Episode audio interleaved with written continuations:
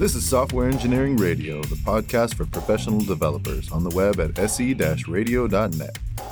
SE Radio is brought to you by the IEEE Computer Society and by IEEE Software Magazine, online at computer.org slash software.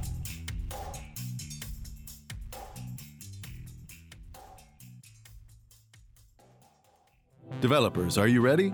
It's time to upgrade your data platform to InterSystems Iris. Choose your language, choose your tools, choose your environment. Collaborate, build faster, and deploy more efficiently.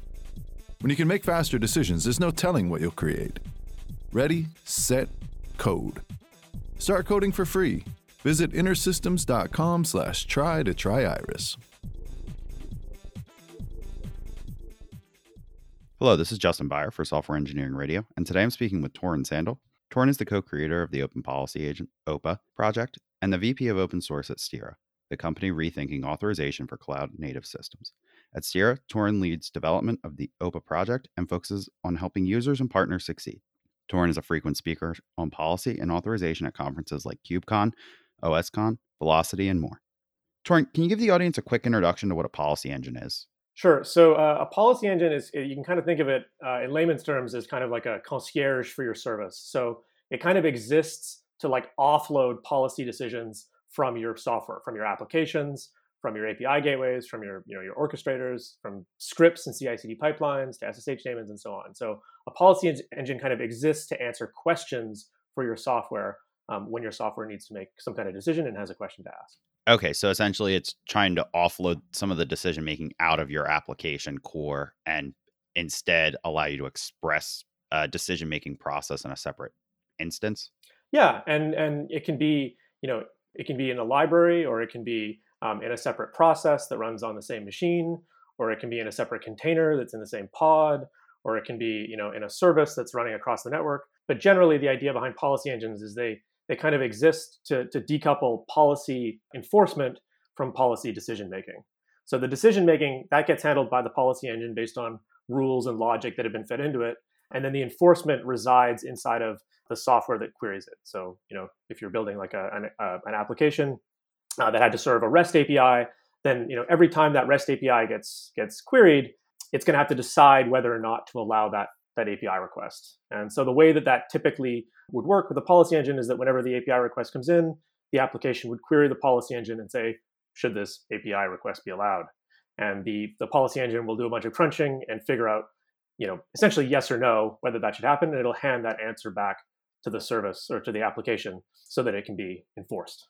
Okay, so essentially it'll make a Boolean logic decision and return that to the application. And just to table it, we will definitely go back and talk a little bit more about the implementation of a policy engine and application. But I just want to change direction a little bit and start specifically talking about the project you're involved in, Open Policy Agent. So, what is it? How does it fit into this domain of policy engines? Sure. So, so the Open Policy Agent, uh, or OPA, as we like to call it, some people call it OPA. Uh, we call it OPA. People can call it whatever they want. We like to call it OPA. We, we started the project a, a while ago, uh, about four years ago in, in early 2016. And what, what OPA kind of provides is this is basically a building block for enforcing policies consistently across a wide range of, of software. So at its core, it provides a, a, a way to express policy and then an engine to evaluate policies and produce decisions that can then be handed back to your software to be enforced. Okay, that makes sense. So how specifically does OPA work? So the way the way that OPA works is that you you express your policies in a high level declarative language that's kind of purpose built for expressing policies and rules, um, and then you feed those rules into OPA via well-defined APIs or off of the file system or or however you want. And then whenever your software needs to make a decision or needs to obtain a decision, uh, it can query OPA and it can ask, you know, give me back the decision for these for these inputs. So for example, if you were building a, a microservice and that service exposed an API to serve, you know, financial reports or something like that, or salary information, then whenever uh, you know a request comes into your service to to look up the salary of an employee or to look up some you know financial report, um, the service would decide to query would, would need to make a decision about that, and it would query OPA, and inside of that query, it would describe the request that was happening um, to itself, right? So it would provide things like the method and the URL and the HTTP headers and maybe even the message body and all this data. um, and it would give that over to OPA. Um, and it would be asking basically for a decision, a yes or no, like a Boolean answer, like true or false. And so then OPA would evaluate the rules that you had, that had been fed to it previously, and it would out, the outcome of that evaluation process would be the decision. It would be true or false or allowed an I or whatever you want to say, um, and that would be sent back to your service to be enforced. Okay, so essentially, I take a policy, I write it in this high level language, and then I put it into OPA through whatever method it be. And then my application then uses OPA to say, based on this information that I received, should I allow this request or deny this request? Exactly. So there's kind of like two sides to it. There's the there's there's you as a policy author and somebody who's responsible for kind of managing policy in the system, right? So you're responsible for writing down the rules that govern who can do what. And maybe you're also responsible for building out some of the systems that distribute those rules. And then there's the software that actually needs to get decisions when things are happening, when API requests are coming in, when users are trying to SSH into machines, you know, when scripts are running inside of CI/CD pipelines. That software is is solely concerned with the decision, like getting back a decision from OPA. And so it'll it'll ask OPA for policy decisions when it needs them. Okay, and how do you express this policy? What's the language for it? So the language for expressing policy uh, with OPA is called Rego, and Rego is is a it's, it's a Latin word. It means to rule. So we thought that was a good good name for, for a policy language. It turned out that we, we, we didn't have any Australians uh, on the on the core team, and it turned out that that Rego actually means or Rego as it's pronounced means car registration in Australia. So we we learned that a little bit too late to, to kind of rename it. But so anyway, you write your nonetheless you write your rules in Rego, and and what they what they basically exist to do is answer questions right because your software's got to make these decisions and those decisions are often formed in, in, in terms of questions right like is you know alice allowed to see you know bob's salary or something like that right is this workload allowed to be deployed or you know maybe more interesting like what what policies could be violated um, if this workload were to be deployed or what records you know should, should someone be allowed to see right these are these are all kind of questions that are that are policy in nature. Um, and so the language that, that OPA gives you is is a high level declarative language that lets you write down rules that, that govern those kinds of decisions. And so the language is, is very good at expressing kind of just kind of logical statements over arbitrary sets of data. Okay, so it's essentially implementing attribute based authentication or authorization to that extent. So it's saying, here's this attribute, and my policy is that Jane can see financial data, but she can't see personnel records. So I would write that in Rego and say users with this attribute of financial manager can see financial records, but can't see personnel records. Yeah, exactly. There, there's typically like a phase before authorization, which is authentication that happens, you know, before before you actually decide whether or not to allow or deny some kind of request. And so that that authentication phase is super important. Um, but once that finishes, like once you've kind of decide or proven verified that you know Alice is who she says she is, then you need to make this decision. And that that that decision making process comes down to comes down to logic and it comes down to attributes that describe who Alice is, what action she's trying to perform, what resource she's trying to access, um, as well as the environment that all the software is running in, right? It might depend on what device Alice is connecting from. It might depend on how she authenticated. Did she do, go through multi-factor or not? It might depend on, you know, the time of day and so on, right? There's all kinds of different environmental factors that affect the, the decision-making process. And so with OPA and Rego, what we try to do is give people a language that's very good at at expressing logic over all these kinds of these kinds of attributes. Okay, so I would authenticate the user and let's say give them back an OAuth token with the attributes about how they authenticated, whether they used multi-factor, and then when they come back to the application, provide that token to prove that's they are who they say they are. That's where OPA fits in and starts to apply the policies almost. And we will touch on this a little bit later in that zero trust networking kind of way. Yeah, exactly. So so typically the way that we the we the way that we think about like identity and and you know token like OAuth tokens or JSON Web Tokens um, is that they are just another kind of set of attributes that inform the, the decision making process. There's nothing inherently special about. The, I mean, they're they're obviously super fundamental to the to the policy, but you know there are lots of other things that are important. So they're just another source of data or context that inf- informs the decision making process. So that's kind of how it works at a high level you know, when you actually start writing Rego, what you're essentially doing is putting down just a bunch of if then statements. You say, you know, allow, you are allowed to perform this operation under these conditions. And, and, and you kind of just write down the conditions under which things are allowed to happen or not allowed to happen, or, you know, potentially how, you know, the incoming request might need to be modified or changed or obligations that might fall on the, on the client um, and so on. Okay. So changing direction a little bit here. Let's talk about how it's actually implemented. So I take OPA and I have my application that exists what kinds of applications benefit from me putting OPA in it? Are we talking, you know, small applications, huge enterprise applications, large distributed systems? Where does that benefit start to show with OPA? So we, we made a very conscious decision early on in the project to try to keep it as as kind of flexible and domain agnostic and general purpose as possible. Uh, and so I personally think that um, applications, big and small, um, in different kinds of domains, can actually can actually benefit quite a bit from it. Where we see a lot of interest today for the project is from companies, enterprises, large organizations that operate in you know um, highly regulated environments like financial services companies, uh, you know healthcare companies, uh, and so on.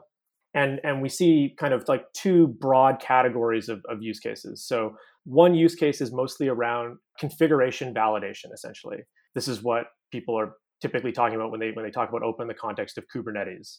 In in that context, OPA kind of exists to put uh, safeguards or guardrails um, in place that protect the clusters, the Kubernetes clusters, as well as the like the applications that are running on top of those clusters from uh, from themselves and from, from each other and, and so on. So that's kind of like one broad category of use cases, just kind of safeguarding platform configuration and, and you know the, the metadata that defines compute network and storage resources in, in the sort of cloud native um, stack.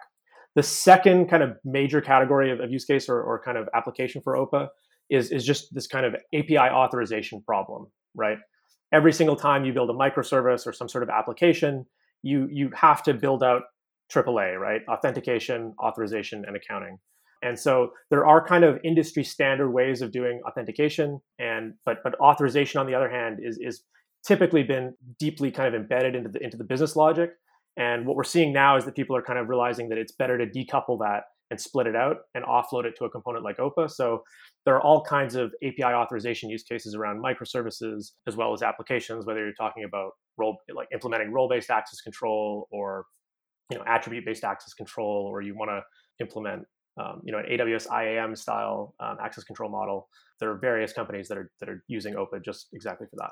Okay, so one of the huge benefits is almost I can have a consistent authorization across my entire stack. So if I put up a Kubernetes cluster and launch my new application and I'm already using OPA as the basis of authorization for my existing 400 applications, I can then take those same roles and apply specific controls within that application, but still map to those same roles. Yeah, there's nothing there's nothing kind of that would inhibit you from from load from using contextual information that describes like the running software when you're writing policy for Kubernetes clusters or writing policy for your for your services. And having the ability to you know express policy in a kind of a uniform and consistent way across a wide range of software whether you're talking about you know microservices or platform services or you know even even host level daemons like SSH is is tremendously valuable when you're talking about these, these large organizations that otherwise have very poor kind of control and visibility over the rules and the, the governance of the of the system. Exactly. So there's definitely some compliance benefits that you could get out of it, which I'm going to circle back a little bit later to talk on some of those benefits. But just to dive a little bit deeper into the OPA client and how that would be implemented, how does it handle a lot of the issues we see with like distributed systems where you know we can't get 100% network reliability or you might end up with a split brain problem or something to that effect? Sure that's a that's a good question. So when it when it actually comes to you know using opa to integrating it into your into your stack or into your software you have a you have a couple different options and we, we kind of tend to think of opa as this essentially like this host local cache for for policy decision making. So you can either embed it as a library if you're building services in Go, or you can actually just run it as a daemon, as a, as a standalone server. But in either case, well, I mean, in, in both cases, we recommend that you run it essentially as close to your software as possible, right? So if it's embedded as a library, it's, it's in the same process. But if it's running as a daemon, we recommend that you take it and you run it as a, ho- as a host level daemon, essentially next to your next to your software, or in the case of Kubernetes as a as a sidecar container. That's sort of an architectural pattern within Kubernetes. And the the reason that we recommend that you do that um, is, is sort of twofold, right? So if if you imagine like a, a, an application that's that's kind of designed with a service oriented or microservice architecture, when an incoming request hits that application, it might have to traverse you know four or five or ten or you know a dozen or twenty or something microservices in order for it to be fulfilled. And if at every single hop along the way, your services or your software has to call out across the network to, to get a policy decision back, then there are a few different things that can go wrong. And I think you kind of alluded to them there a little bit with things like split brain, right? So one one thing that can happen is that you know the network can can get slow or it can it'll, it'll it's certainly going to introduce latency into into the path, right? And so if every hop you have to pay this network overhead, then that's going to impact your your overall application latency, right? And so your your application is not going to perform as well, and your users are going to be you know unhappy. The other impact is that it's going to affect your application's uptime. It's going to affect its availability because if at every single hop along the way you have to call it across the network, then if there's a network partition or the host that OPA is running on crashes, it dies, then your application is not going to be able to get a decision back, right? It's going to it's going to to the service is going to ask OPA for a decision, and it's just going to sit there waiting until some timeout expires, and then it's going to it's going to fail. It's going to encounter an error, and it's going to have to make a decision, I guess, basically at that point about what to do because authorization is is kind of this this fundamental security problem because it exists in the critical path of your application. You typically have to fail closed. So that's going to impact your, your availability. It's going to impact your, your uptime. Um, and so because of that, because of performance and availability, we recommend that you take OPA and you run it as close to your software as possible, ideally on the on the same machine. Okay, so it's the classic balancing security and you know the confidentiality confidentiality, integrity, and availability, you know, balancing those all out. And by putting it as close as possible to the service, we're still getting the availability that we probably need for our service, but still ensuring we get the required security controls in place for our application, especially if it's something in a highly regulated industry where the expectation is every request should be authorized to some extent before it's allowed. Yeah. Now, of course, OPA is very flexible. You can embed it as a library, you can stand it up as a daemon. If you want to run it across the network, if you want to run it as a service, we, we don't stop you. You can do that, but it is it is kind of on you to, to think about the availability and performance impact that's going to incur on, on your application. So, um, you know, we don't we don't try to we don't force you to run it on every machine or next to every uh, application, but uh, that's that's kind of our that's that's that's how we thought about OPA at the beginning was that it would enable a distributed enforcement model for, for policy and authorization, right? It didn't, a, a lot of legacy systems will, are kind of overly centralized. You know, they were designed for, for like a, like older environments. Um, and so that's one of the things that OPA does a little bit differently. Okay. And that definitely is helpful to know that it's able to handle this distributed systems issue. But just a little bit more on that, as we're talking about putting OPA as almost a sidecar to every application or as close as possible to the application. How do I manage all of these OPA agents and provide a consistent policy across all of them? Right. Yeah. So if you have like all of these these agents that are there, and by the way, OPA keeps all of the rules and data that it uses to make decisions in memory. So it doesn't have any kind of like decision time dependencies on, on any kind of external database or anything like that, right? So all the all the evaluation happens locally inside of the agent. There are mechanisms to call out from inside of the policy if you need to, but by default it doesn't it doesn't do that, right? And if you architect your policies the way that we kind of encourage, then then it won't. But so if you if you have your have your kind of architecture set up so you've got these agents running throughout your infrastructure and they're all storing everything in memory, you need some way to manage them, right? You need some way to kind of control what policies and rules they have loaded and you want to know you want to know you know what decisions they're making at the end of the day right? That's important for for audit and, and accounting. And so what opa does to enable that is it exposes a set of of management uh, apis so those apis are basically they just exist to provide control and visibility over the agents. So OPA has an API called the Bundle API, which you can use to essentially distribute bundles of policy and data out to the agents. Uh, essentially, you configure OPA to periodically phone home to a to a remote HTTP server, and OPA will kind of sit there trying to get the latest version of policy, uh, and it'll it'll periodically download it and, and activate it. And so that can be a simple HTTP server, you know, serving off of a, a file system. You can point OPA at S3. You can write, you know, your own service to, to serve policy and data, and we see people doing all kinds of stuff like that. OPA also has other APIs for for visibility. So it's got a, what we call status API for receiving notifications about basically like what version of policy OPA is currently running and whether there are any issues activating the last the last version that it got from your from your bundle API. And then there's also this the decision log API so that you can configure OPA to keep a little record in memory every time it makes a decision. So every time your software queries OPA, it'll keep a record of that around. Um, and that record includes all of the input attributes and the decision that was made, as well as a pointer to the version of the policy that it had loaded when it made the decision. And then it'll periodically flush those out. It'll upload those to a remote API or it'll send them to a, a logger. Um, and so then you can kind of aggregate those decisions and do all kinds of analysis on them. So OPA has these kind of like primitive APIs that that architects and, and developers can can kind of build on top of if they want. Um, and then there, of course, there are companies like uh, Styra that provide a commercial control plane for managing open policy agent deployments.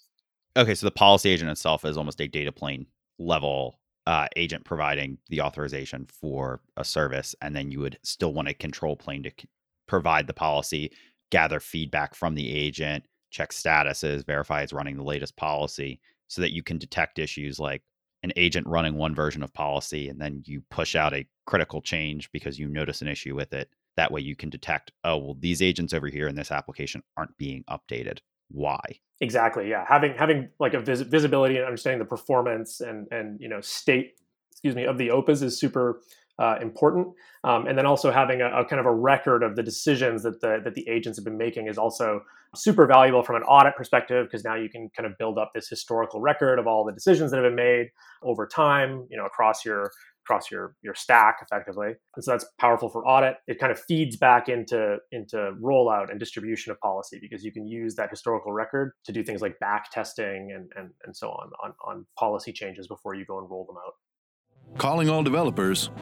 There's no telling what you can create when you upgrade your data platform to InterSystems Iris. Are you ready to build the applications you want, however you want them? Are you ready to develop applications faster than ever? Collaborate, build faster, and deploy more efficiently. Tomorrow's next breakthroughs are waiting for you today. InterSystems Iris Data Platform. Ready, set, code.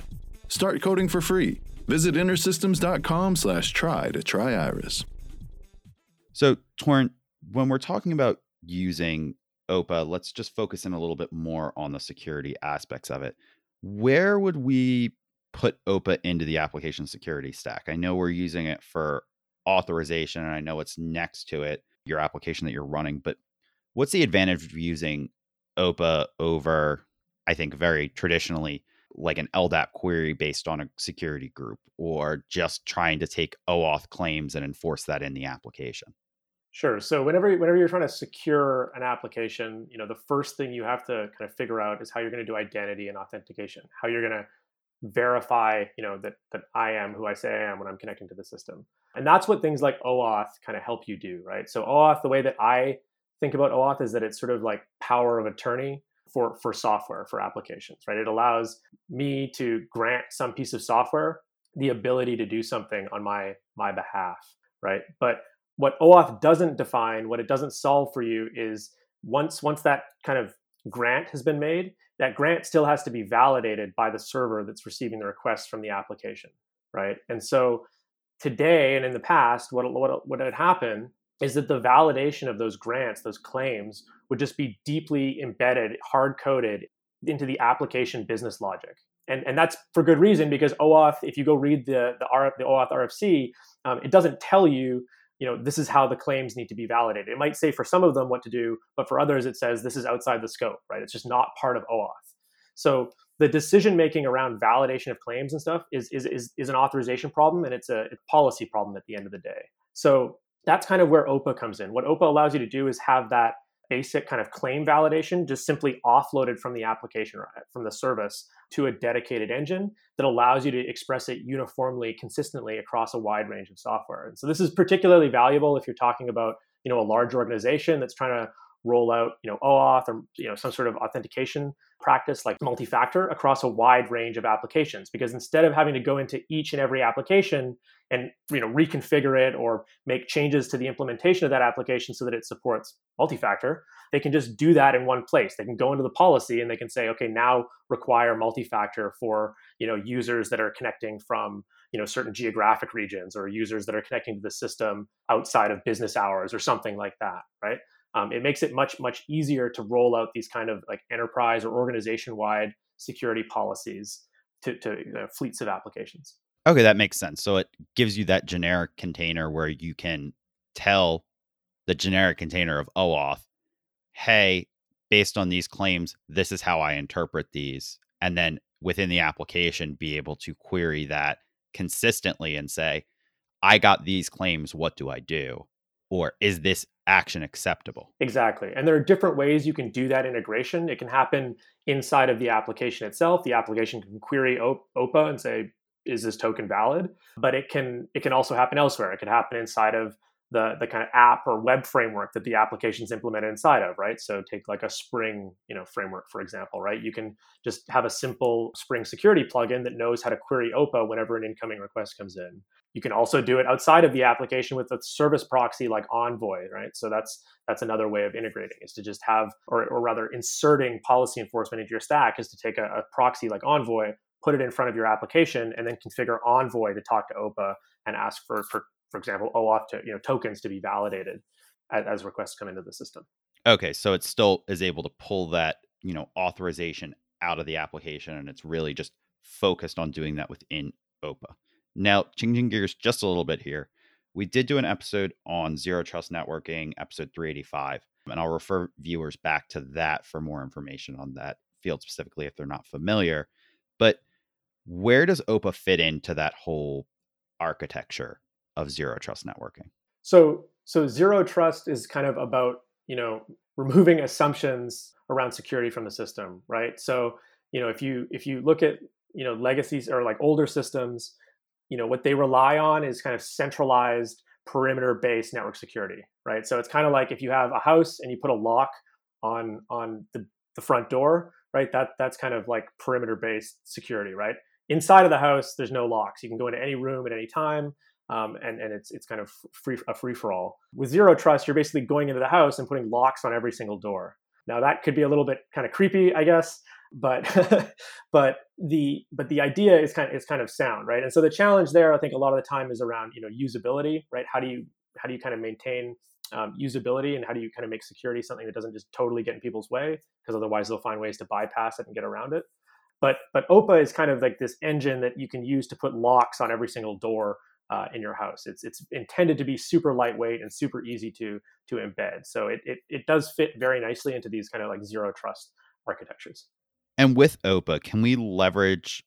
I know you mentioned enriching the data, but can we do a more like complex authorization workflow, like saying, if I logged in and wanted to do this action, now I need to be I can log into the application without multi-factor, but now that I want to do an admin action, I need to do multi-factor. Yeah, that's a that's a good question. And I think earlier on when we were talking, we were focusing on policies that generate kind of Boolean like decisions, right? Like yes, no. But one of the things that kind of separates OPA from a lot of um, other projects in the past is that it actually allows you to generate non-Boolean decisions. The, the decisions that you generate from your OPA policies can actually be arbitrary JSON um, documents, JSON objects or values. And so what that means is that if you want to generate a decision that says well, maybe you're allowed, or no, you're not allowed. But if you go off and you go to this URL um, and you authenticate and you come back, then then then you'll be allowed access. You that's something you can actually express today um, quite easily inside of inside of OPA. Okay, so I still I can provide a more complex workflow and say, oh, well, now that you want to do this, you have to go here, or give back the application more information other than just a yes allow or no don't allow. I can say, well, I'm not sure. They need to go here, and then come back and ask me again. Exactly. So um, we see this a lot with our with our Envoy integration. People will write policies that return the actual HTTP headers that force a redirect of clients coming into the system, right? So it it just builds on top of uh, you know standard HTTP you know redirection. And then, can you give me a specific example of an application where you've implemented OPA and it improved the security of the application overall? Sure. Uh, I mean, there are tons of companies that have, that have talked publicly about how they're how they're using OPA at scale recently we were um, we, we held our first ever OPA summit back in um, uh, San Diego at KubeCon in November, and at that event we had um, a bunch of different companies from kind of different verticals come and talk about how they're using OPA. And one of the coolest ones was how uh, Pinterest is actually leveraging OPA to enforce all kinds of different policies across their across their systems. So they're they're using OPA for standard stuff like config validation inside of uh, CI/CD pipelines. Uh, and and they've also they also talked about how they're you know using it for for API authorization and microservices. But then they're also going even further and they're using it to control access to Kafka, right? And so Kafka is is kind of like this this data it is, is the data plane, right, for, for a lot of organizations. It has, you know, just a huge amount of information flowing through it on a daily basis, right? And so they shared how they actually use OPA at scale to enforce authorization or access control over who can basically connect to, to certain Kafka topics and produce or read from them. And the numbers that they shared were pretty impressive. It, it was like at peak, it was serving about across their, their Kafka uh, fleet, it was serving something like 500,000 authorization queries per second globally um, across all of their clusters. And then when they added caching on top of that, it went up to uh, something like 8.5 million. So the, the numbers that they shared there were pretty cool, and it was just neat to see that that kind of you know, publication of how people are using OPA kind of at scale to solve real security issues. Another another example that came out from KubeCon was some folks from Goldman Sachs that, that run Kubernetes um, showed how they use OPA to not only define admission control policies to safeguard the cluster, to say things like, you know, you're not allowed to run privileged containers or you're not allowed to run images off the public internet, uh, but they also use OPA to define desired state or configuration for Kubernetes. So like whenever a, a namespace gets created, right, and this happens all the time for new teams within Kubernetes, policies are put in, are in place to automatically so that so that what happens is that automatically um, uh, security resources get provisioned. So, so things like RBAC roles, things like quota, as well as other things like persistent volumes and other objects. So there are tons of different different use cases, and I recommend that people go online and kind of look around on, on YouTube and other places for examples of um, how people are running OPA in the wild. Okay, so essentially, OPA has this huge range of resources, and we can use it for things like authorization, or we can go all the way over almost on the other side and say we're doing config validation and we're almost forcing baseline templates whenever you do any type of specific action. That's right. Yeah, and that's kind of been the goal since the very beginning was to provide a, a, kind of a unified or a consistent way to do that across a range of software. So it's been super satisfying to see people actually kind of get to that point t- today. So just changing gears a little bit here, um, I want to move over to the compliance and audit side of it. How does using OPA help with that? Does it help reduce how much work we have to do when we're doing an audit of an environment to verify that you know appropriate access control is being implemented? I talked to someone a while ago from a particular company, and they they told me about how they they tried to embark on this exercise to determine whether or not a public API request, like a public request coming in from the internet, could access credit card data basically in their in their in their system. Um, and this was like a large scale application consisting of many microservices or different kind of you know layers layers of services.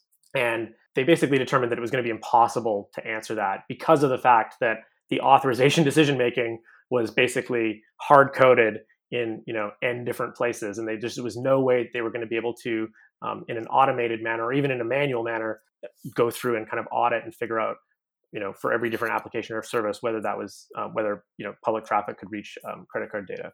And so the the value there for for them for using something like opa um, is that you no longer have to go into each and every service, right? You no, longer have to go into each and every application and look at each and every um, implementation of policy and authorization, right? If you're a security engineer or a compliance officer or something like that in a large organization, there's no way you're going to be able to ramp up on all of the different programming languages and frameworks and you know implementation patterns that that all these different applications and services are are implemented with, right? And so just having that that one you know unified way of expressing policy across a wide range of services um, just just by having that that kind of allows you to decouple the decision making from the application business logic and have it represented in one way that's that's tremendously valuable. If you talk to people that do audits and so on from from large organizations and highly regulated industries they'll just they'll tell you the horror stories about spending weeks and weeks and weeks inside of inside of meeting rooms trying to trying to do these these audits. And it's just it's very difficult because there's so many different ways of specifying who can do what and that's what we're trying to solve. Exactly. So because everybody's implementation is a little bit different and every language is a little bit different.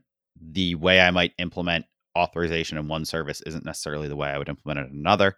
And I might have 500 different patterns in one service, 400 in another, 200 in this one over here. And there's no way you're ever going to be able to trace down all of those paths individually to say, well, the request that hits this service, then this service, and this service will never be able to get here unless it has this attribute.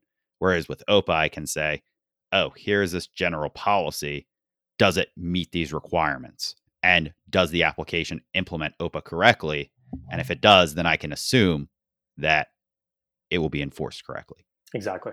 Makes sense. So, just going a little bit more into the compliance side, is there any benefit on the like data governance side of the stack? So, when we're talking about config validation, is there a way for me to say my US customer data won't ever get started in the Kubernetes cluster we have in Europe? We do have some users that are using OPA today for uh, putting putting access control basically in place over um, self-service provisioning platforms, right? So you know a lot of organizations are trying to move towards more kind of like self-service platforms for provisioning things like message brokers and databases along with applications, and that's great because it it, it kind of increases velocity for, for developers and applic- you know, applications in the organization. But um, at the same time, you need to be careful, right? You don't want to accidentally have you know someone's data from from the EU getting getting shipped off somewhere else, right? And so putting putting kind of governance or guardrails in place over over self-service provisioning platforms is is something that we see people using OPA for today. We also see people using OPA to implement access control with different data lake kind of projects, right? So Kafka is one example. Um, we've also got integrations with things like Ceph and MinIO to implement similar types of fine-grained authorization policies that say, you know, you're you're only allowed to connect to or you're only allowed to access this bucket or these objects, you know, if you're connecting from the right geographic region at a certain point in time, you know, and so on. So the authorization problem there is is is quite similar. We, there are some more kind of speculative integrations with OPA that that try to go even further into the data authorization problem and control access to data at a very fine grained level. So, like at the row level or at the column level inside of a database. Um, and you can do that today, but it's definitely more of a cutting edge use case. Okay. So, more of the cutting edge use case, I could put in OPA and say, my column of credit card numbers is inaccessible unless you have the appropriate role to access a full credit card number. And I'm doing that because I need it for PCI compliance. And now I can say with OPA, yes, here's my policy that says that only these people can access full primary account number.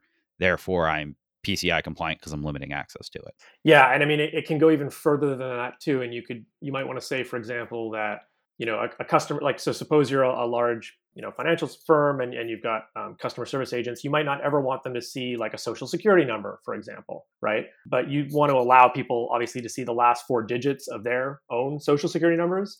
And then there are certain people in the organization like somebody from like risk or something like that that needs to be able to see the full social security number right? And so the decision about like how many digits to mask out on a on a social security number is is is another example of a policy decision, and it's another that's an actual use case that some some folks have for OPA today. Okay, so instead of trying to implement that in my application and then having six applications that access the same database, I'll mask it a little bit differently. I have one system that's saying if they're a customer service agent, they get no unmasked digits. If they're in fraud, they get the last four. If they're a customer, they get the last four. And if you're in finance, you get the whole thing. Exactly. Yeah. Awesome. So that gives me that ability then to almost make that attestation and very cleanly provide one single sheet of paper to my auditor and say, here's who has access to this because these are the roles that they have and this is the policy we enforce. Exactly. Yeah. Awesome. And then is there anything that I missed that you think a software engineer should know? No, I think this was this was super fun. You know, the project is growing quite a bit. We've got KubeCon Europe event happening um, in at the end of March, the CNCF Linux Foundation event happening at the end of March, and, and lots of people are going to be there talking about Open Policy Agent. So if you're if you're in Europe at that time, definitely check it out. Uh, we love contributions back to the Open Policy Agent. So if you are using it and you have an idea, or you know you see a bug and you want to see it fixed, you know please come and engage with us. Um, and we also love new integrations. So if you have ideas for, for integrations for the project with new pieces of software, please come and come and share that with us. One of the things we launched recently was a was an ecosystem or integration index on the website. Uh, so if you go to the website now, you can see a nice list of all the different integrations that we know about, um, and you can submit a PR, and your your integration will get added to that page. So do check that out. That's awesome. I'll definitely make sure to include that link in the show notes. And then just one other thing before we finish up. I noticed a project that seems similar to Open Policy Agent, the Gatekeeper project. What is that? Uh, so Gatekeeper is part of Open Policy Agent. What Gatekeeper is is sort of like an evolution of something that people had been using OPA for for a long time inside of Kubernetes. This problem of admission control. What we've done is we've taken Gatekeeper, or sorry, we've taken OPA, and we've kind of provided some first-class integration with with Kubernetes. So that project is being developed jointly by Styra, Microsoft, Google, and others. And the, the kind of mission there is to provide a first class, you know, Kubernetes native way of managing uh, admission control policy. So it gives you some nice features on top of OPA, like like audit, for example, uh, the, the, ability to audit your cluster against your, your OPA policies. Uh, and then it also introduces a kind of a way of parameterizing or templatizing your, your OPA policies so that you can have kind of packs or, or, predefined sets of libraries of policies that you can then easily install on your cluster and then configure and be off and running. Um, so that's a super cool project. It you know represents the work of a lot of people. That's awesome. And then what's the future direction you see with OPA? Any major changes on the horizon? The, the, the project itself is, is pretty stable. Um, we're probably going to declare like a 1.0 release pretty soon. You know, we take things like backwards compatibility very seriously, and I think that OPA is doing a pretty good job with its kind of like core objective of enabling people to do config validation and uh, you know API authorization. But there are some kind of new use cases that are that are more like speculative, like data filtering that I mentioned a minute ago, and data masking that we're that we're trying to improve that we're kind of working on improved support for. And then we're also one of the things we announced late last year was kind of basic GA support for taking your OPA policies and compiling them into WebAssembly using OPA. And so that ability to target WebAssembly runtimes, um, whether they're in a CDN or they're in a service proxy or they're in a database or they're in your browser, um, is something that's going to be super powerful and, and is going to become more and more pre- prevalent, I think. So um, that's that's sort of on the cutting edge of OPA development right now. Well, that'll be a fantastic uh, product to see coming out of OPA. So, Torin I just wanted to thank you for coming on the show and discussing how we can leverage policy engines like Open Policy Agent for software security. This is Justin Beyer for Software Engineering Radio. Thank you for listening. Developers, take your marks. It's time to upgrade your data platform to InterSystems Iris. It's time to deliver complex mission critical applications in the fastest route possible. It's time to use any data from any source. It's time to embed analytics and create interactive user interfaces. So, what are you waiting for? Choose your language, choose your tools, choose your environment. Collaborate, build faster, and deploy more efficiently. Done and done. Tomorrow's next breakthroughs are waiting for you today. InterSystems Iris Data Platform, the fastest way to build applications. Ready, set, code. Start coding for free Visit intersystems.com slash try to try Iris. Thanks for listening to SE Radio, an educational program brought to you by IEEE Software Magazine. For more about the podcast, including other episodes, visit our website at se-radio.net. To provide feedback, you can comment on each episode on the website or reach us on LinkedIn, Facebook, Twitter, or through our Slack channel at seradio.slack.com. You can also email us at team at se-radio.net. This and all other episodes of SE Radio is licensed under Creative Commons License 2.5. Thanks for listening.